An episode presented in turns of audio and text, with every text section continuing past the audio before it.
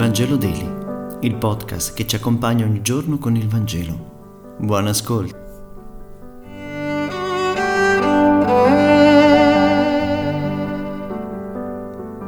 Giovedì 23 dicembre. Lettura del Vangelo secondo Luca, capitolo 1, versetti 57-66. In quei giorni per Elisabetta si compì il tempo del parto e diede alla luce un figlio. All'ottavo giorno vennero i vicini e i parenti per circoncidere il bambino e volevano chiamarlo col nome di suo padre, Zaccaria, ma sua madre intervenne. No, si chiamerà Giovanni. Le dissero, non c'è nessuno della tua parentela che si chiami con questo nome. Allora domandavano concerni a suo padre come voleva che si chiamasse.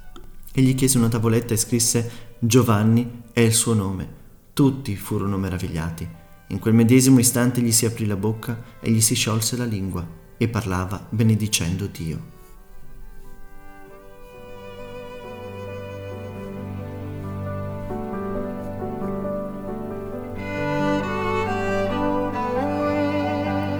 Il centro di questo racconto è la questione del nome da dare al bambino. Il nome indica la natura della persona, la sua missione, il suo valore unico e irrepetibile. Giovanni significa Dio fa grazia, significa dono, grazia, amore di Dio. Nel suo nome c'è tutto il programma che è chiamato a realizzare. Esso indica che Dio sta per dare una prova inaudita della sua misericordia. L'uso ebraico di imporre al neonato il nome del genitore o di un antenato voleva indicare la continuità con il passato. Qui invece viene interrotto, perché questo bambino ha un cammino proprio da percorrere, indipendentemente dalla parentela o discendenza carnale. Giovanni, dunque, è dono e segno della misericordia del Padre verso l'umanità, che nel popolo di Israele da secoli attendeva un Redentore. E questo è il senso di quel nome. Giovanni, una novità nella cerchia della parentela, vuole indicare la presenza viva e amorosa di Dio.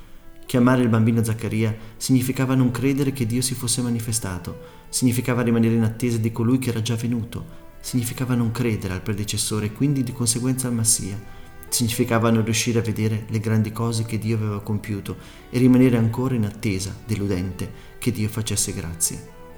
Richiedere il nome di Zaccaria significava confermare la tradizione. Si è sempre fatto così, o meglio ancora, non c'è nessuno della tua parentela che si chiami, non riconoscendo la presenza di Dio in mezzo a noi. Affermare la necessità che il bimbo si chiamasse Giovanni significava e significa saper vedere le grandi cose che il Signore già aveva compiuto e stava compiendo in mezzo a loro. Ecco perché Zaccaria recupera la parola. L'aveva perduta a causa della sua incredulità, la ritrova per la sua fede. L'aveva perduta quando aveva dubitato e non voleva fare la volontà di Dio.